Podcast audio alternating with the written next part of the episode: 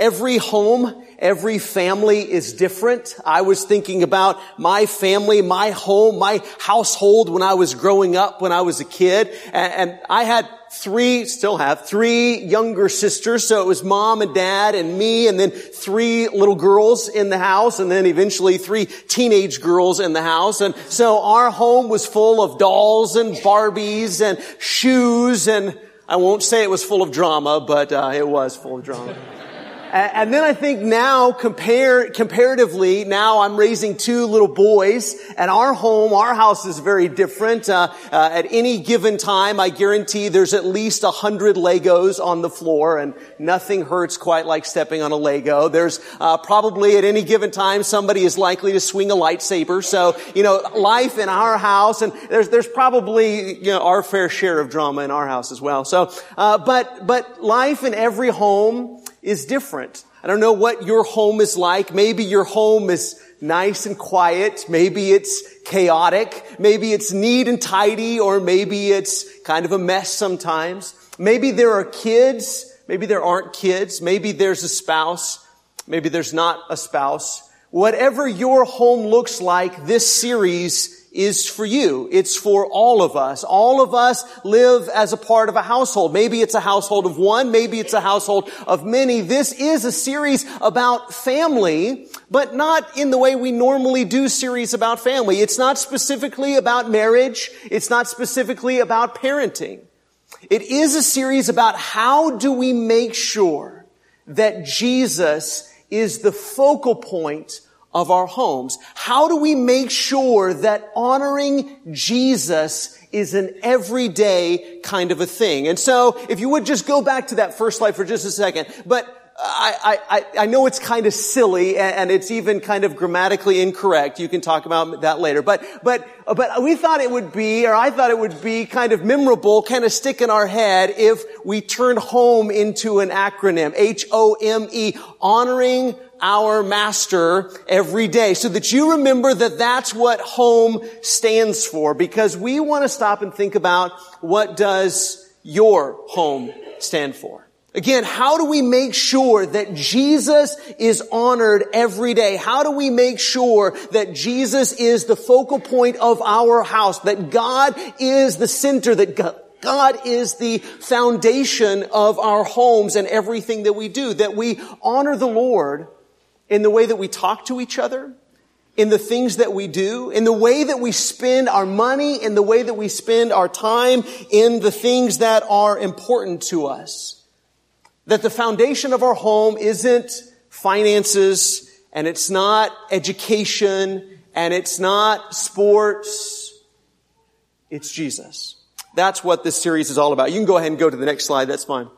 So how do we create this kind of a home? And in order to do that, in order to really think about that, we're going to go to Deuteronomy and we're going to look at Deuteronomy. We're going to look at what God told the children of Israel. Now, Deuteronomy is a great book. If you haven't read it, and again, if you're in my Wednesday night class, you know that I like to encourage people when you have the time to sit down and read through a whole book in one setting. And I know you say, Deuteronomy is one of those long books. I can't do it. I promise you, you really can. About as long as it takes to watch a movie, if you can carve out that much time, and I know for those of you with little kids, that's really hard to carve out that much time, but, but if you can, carve out a couple of hours and sit down and read through this book at some point this month. And I think you'll be blessed by doing that, especially as we think through how it applies to us today, how it applies to how we live our lives as God's covenant people. So the word Deuteronomy means second law. Okay, and I, I, promise this is going to apply to family life in just a second, but it means second law or God reminding through Moses, God reminding the Israelites of the law. Do you remember that in the book of Numbers, the Israelites had to wander, wander around in the wilderness for 40 years until the generation of the faithless people that didn't want to go into Israel, they were too scared to take the promised land. They wandered around in the wilderness for 40 years until that generation died out. And right before they go in and finally take the promised land with a whole new generation of Israelites, a whole new generation of God's covenant people, Moses stands up and he reminds them, this is who we are. And this is how we're supposed to live. Moses reminds them, God is setting before you two choices. You, choose to obey God and trust God and love God and follow God and be faithful to the covenant of God and you will live. But you choose to do your own thing, choose to do things your own way, choose to disregard God, choose to worship idols, choose to do the things that other people are doing and not live as God's covenant people and you will die. And you'll be cut off and you'll be exiled. So I set before you life and death. Choose life so that you can live. That's what the whole book of Deuteronomy is about. And one of the, the focal points of this book, in fact, one of the focal points of, of being God's people is Deuteronomy chapter 6. So if you got your Bible, we're going to be in Deuteronomy chapter 6. We're going to kind of touch on chapters 4 and 5, uh, but especially Deuteronomy 6 and verse 4 this morning. We're going to talk about how this is incredibly relevant for us today as well. So Deuteronomy 6 4 says this, Hear, O Israel, the Lord our God, the Lord is one. Let's kind of break that down and work through that one verse this morning, okay? So that first word here. Now, the Hebrew word there is Shema. And that's a, that's a word that's used throughout the Old Testament, and it means to hear or to listen, but, but not just that, that you, that sound waves go into your ear and that you recognize something is being said, but it implies doing something. So sometimes it's used in regard to prayer, and it's say, God heard Shema, my prayer. He listened to my prayer. Now, of course, God is all knowing. God hears every prayer. But when somebody says, God heard my prayer, it means God did something. So Shema doesn't just mean listen, as in let the sound waves go into your ear. It means do something about it. In fact, a lot of times, I think 81 times, Shema is translated obey. And we as parents, we understand that, don't we? If you ever have been around kids, you've used listen this way, haven't you? Are you listening to me? Did, did you hear what I said? I'll tell my boys, go brush your teeth. And then I come back in the living room five minutes later and they're still sitting there. I said, did you hear me? I said, brush your teeth. Now, of course they heard me, right? Of course the, the sound went into their ear and they knew dad was talking. Perhaps they knew that. I don't even know if they knew that. But, but, but I, I assume they know that much, right? But the question isn't, did, did, did you hear it? But did you listen to it? Are you changing what you're doing because of it? Are you, are you going to live in such a way that reflects that you know this, that you understand it, that you're taking heed of it? And so this verse is saying, take heed, Israel. Listen, Israel. Hear, Israel. Pay attention, Israel. The Lord our God, the Lord is one. Let's look at the next phrase. O Israel. So much again of this book is all about being God's people. What does it mean to be the people of God, to be Israel? Now, I'm going to jump ahead a little bit to the application just so you stay with me a little bit this morning. But we are in Christ, we are the new Israel, aren't we? Galatians chapter 3 says that if you are in Christ Jesus, if you've been clothed with Him in baptism, if you've put your faith in Jesus, then you are a descendant of Abraham. Do you know that? If you're in Christ Jesus, you are the new Israel. And so again, this is incredibly relevant for, relevant for us, but, but here he is saying, God saying through Moses, listen, pay attention, O Israel. And, and what does that mean to be God's people? Over and over again in chapter 4 and verse 20, it says, the Lord has taken you and brought you out of the iron furnace, out of Egypt, to be a people for his own inheritance as you are this day. Listen, people of God. Listen, people that I brought out of the iron furnace of Egypt. Listen to me. Pay attention. Remember. Take heed. You people that I've saved. Not just saved, but I've saved you to be my inheritance, God says. I mean, think about that for just a second.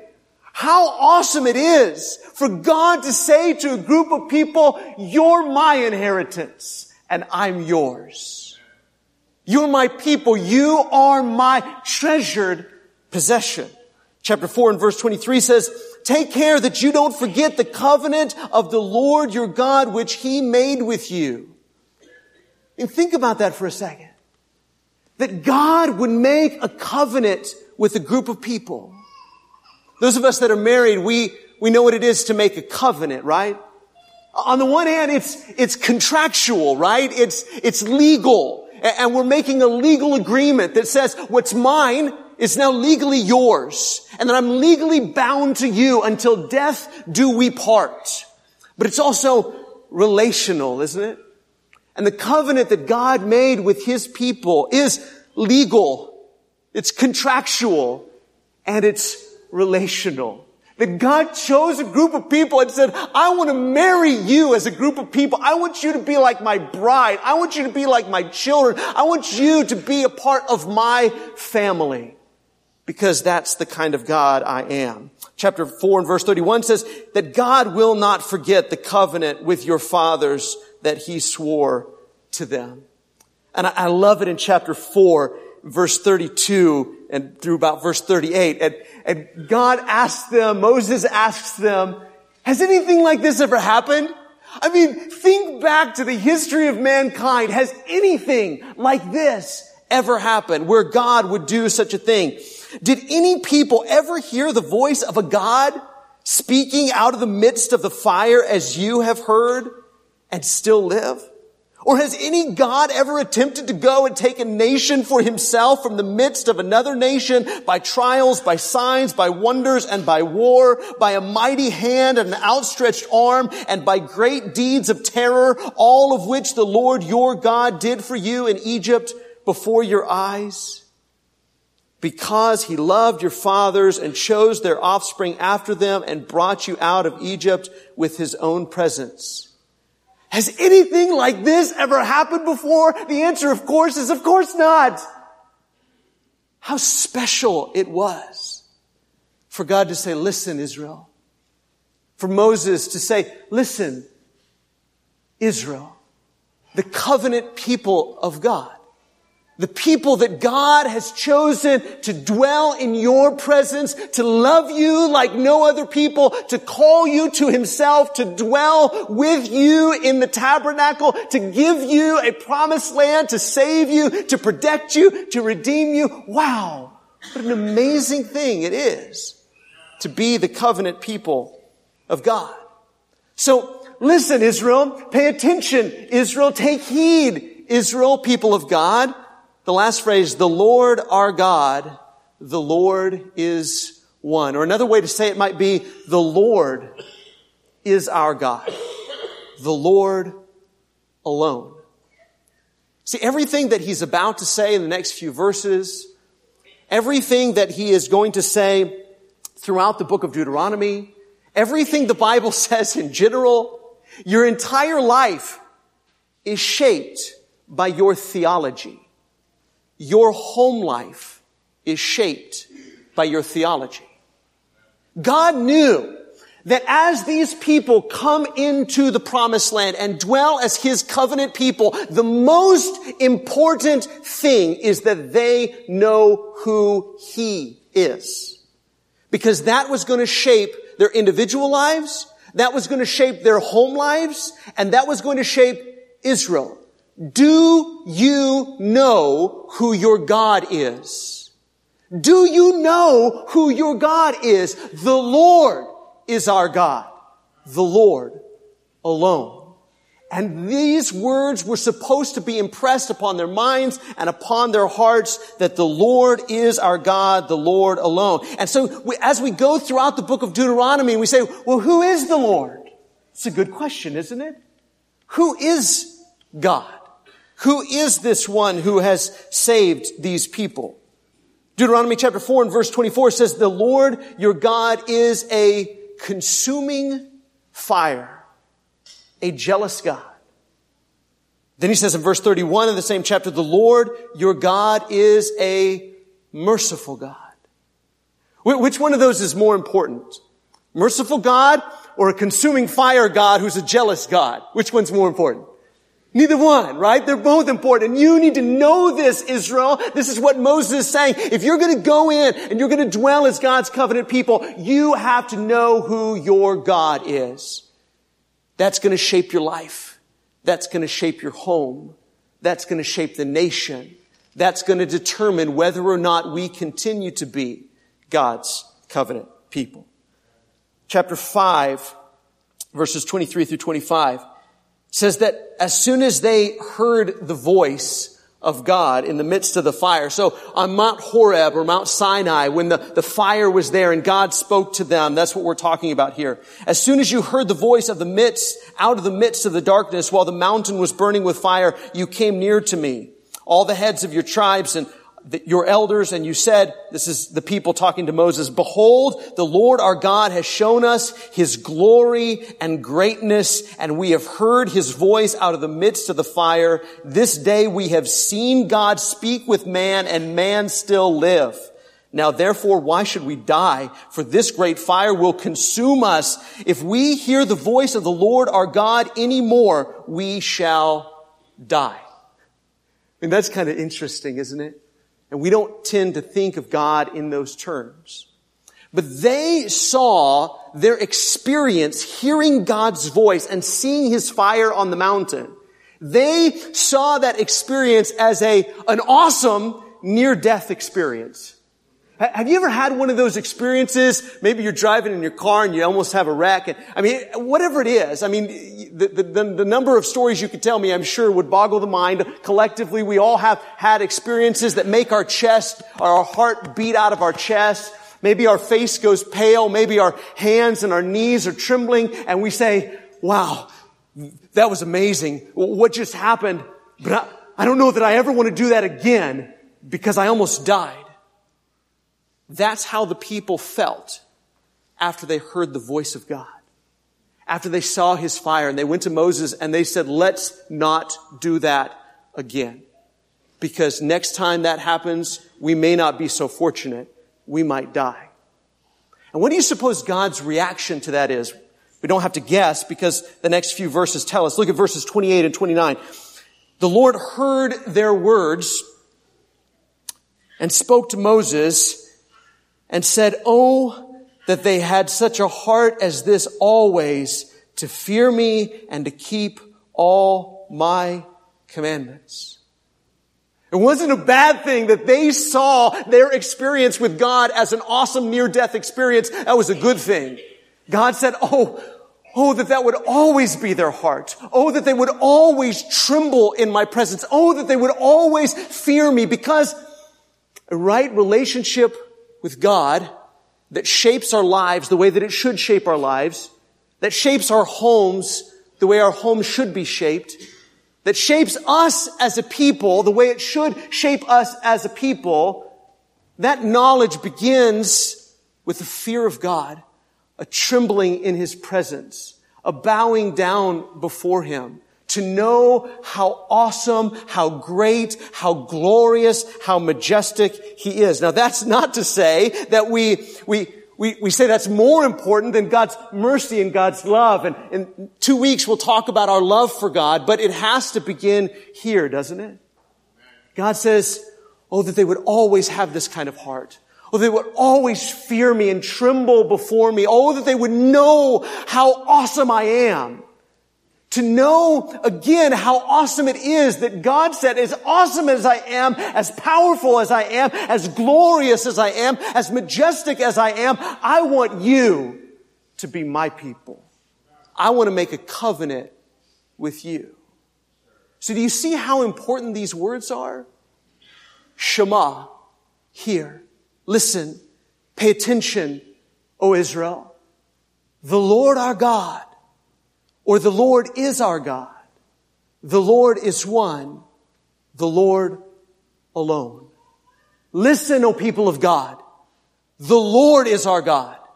The Lord alone is our God. So here's the question that I want us to leave here with this morning, that I want us to think about as we go throughout the week. This is the question that will shape and is shaping our households. Again, whether it's a household of one or it's a household of many, whether it's you and a spouse, whether it's just you, whether there's kids around or there's no kids around, whether you're grandparents, whatever role you find yourself in, here's the question, who is our Lord? That question is shaping and will continue to shape your household. Who is our Lord? Everybody has an idea of God, don't they? And most of our ideas about God are really oversimplifications of the truth, aren't they? Let me say that again. Most of our ideas about God are just oversimplifications of the truth. People say things like this all the time. They say, well, you know, I think that God just wants us to be happy. I just think God just wants us to be happy. Uh, but then on the other side, there's people that say, well, uh, it doesn't seem like God wants us to be happy at all. God doesn't want us to have any fun or enjoy ourselves. Neither one of those are true, are they? We need to know the God of the Bible. The God before whom people's face turn pale and their hands tremble and their hearts nearly beat out of their chest. And also the God who's revealed himself to us in the person and the work of Jesus, the Messiah, the Christ, who so loved the world that the Father gave the Son that we might not perish but have everlasting life. All of this needs to shape our understanding of who our God is and moms and dads, grandparents, aunts and uncles, brothers and sisters in Christ, we have an obligation to the next generation not only to figure this out for ourselves, who is our Lord, but we need to teach them, don't we? We need to teach them who the Lord is. Not who the world says God is, but who the Bible says God is. Who Jesus reveals God is. We need to teach them about God's love. We need to teach them that God is an awesome God, a consuming fire. We need to teach them that the God that the Israelites were going into the land to dwell with, that is our God. And that that God took on human flesh and dwelt among us and that he gave his life so that we as Gentiles could be part of his covenant people, not through the law, but through faith in Jesus Christ. We've got to teach them these things. We've got to help shape their theology. Because theology shapes our individual lives, it shapes our home life, and it shapes church life. Who is our Lord? Who is the Lord of your life? Who is the Lord of your home? Who is the Lord of the church? See, there's the sad thing, isn't it? That as much as the people of Israel said these words, they didn't really shema. They didn't really listen. Over and over and over and over and over again, God had to send prophets to say, are you listening? Have you heard? Why are you worshiping other gods? Why are you disobeying? Why are you living this way? Listen, O Israel. The Lord our God, the Lord is one. That's the question this morning. For you, for me, for me as a man, for me as an individual, for me as a father, will I shema? Will I listen? Will I hear who the Lord is? And will it shape and change my life? And as a father, will I tell my children, listen, listen, this is the most important thing. I don't care what sports team you root for. I'd like for you to root for the Rangers, but you don't have to. You know, I don't care. You don't listen on that as much as you listen on this. I want you to do well in school, but that's not really what I want you to shema. I, I, want you to, to have a good job, but that's not really what I want you to shema about. This is what I want you to hear, sons of mine. The Lord is our God the Lord alone. Moms, grandmas, this is the role you play, isn't it? To echo, to support. And sometimes you're the lone voice in the household, aren't you? To say, listen, the Lord, our God, the Lord is one. Now I can't control whether or not my children grow up to be Christians. I wish I could.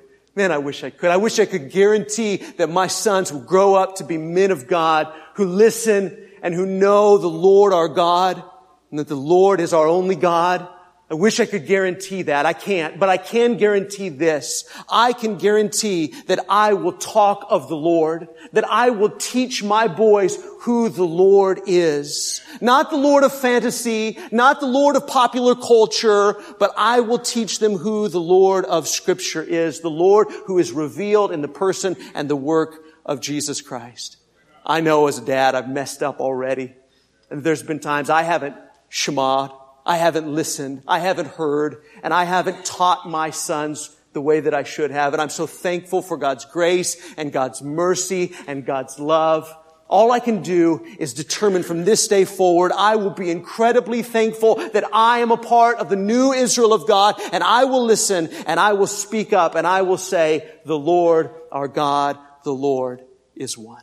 Maybe there's somebody here this morning that isn't yet a part of the people of God haven't yet been washed of your sins, haven't been cleansed and redeemed. But there's the good news that no matter who you are, what you've been, what you've done, doesn't matter. God wants you to be a part of the new Israel, to come in and by faith to become a descendant of Abraham, having all of your sins washed away by the blood of Jesus Christ. If you haven't done that yet, Let's talk about that this morning. There's a room in the back. Some of the elders after services would love to meet with you, pray with you, encourage you, whatever you need, or you can come forward as together we stand and sing.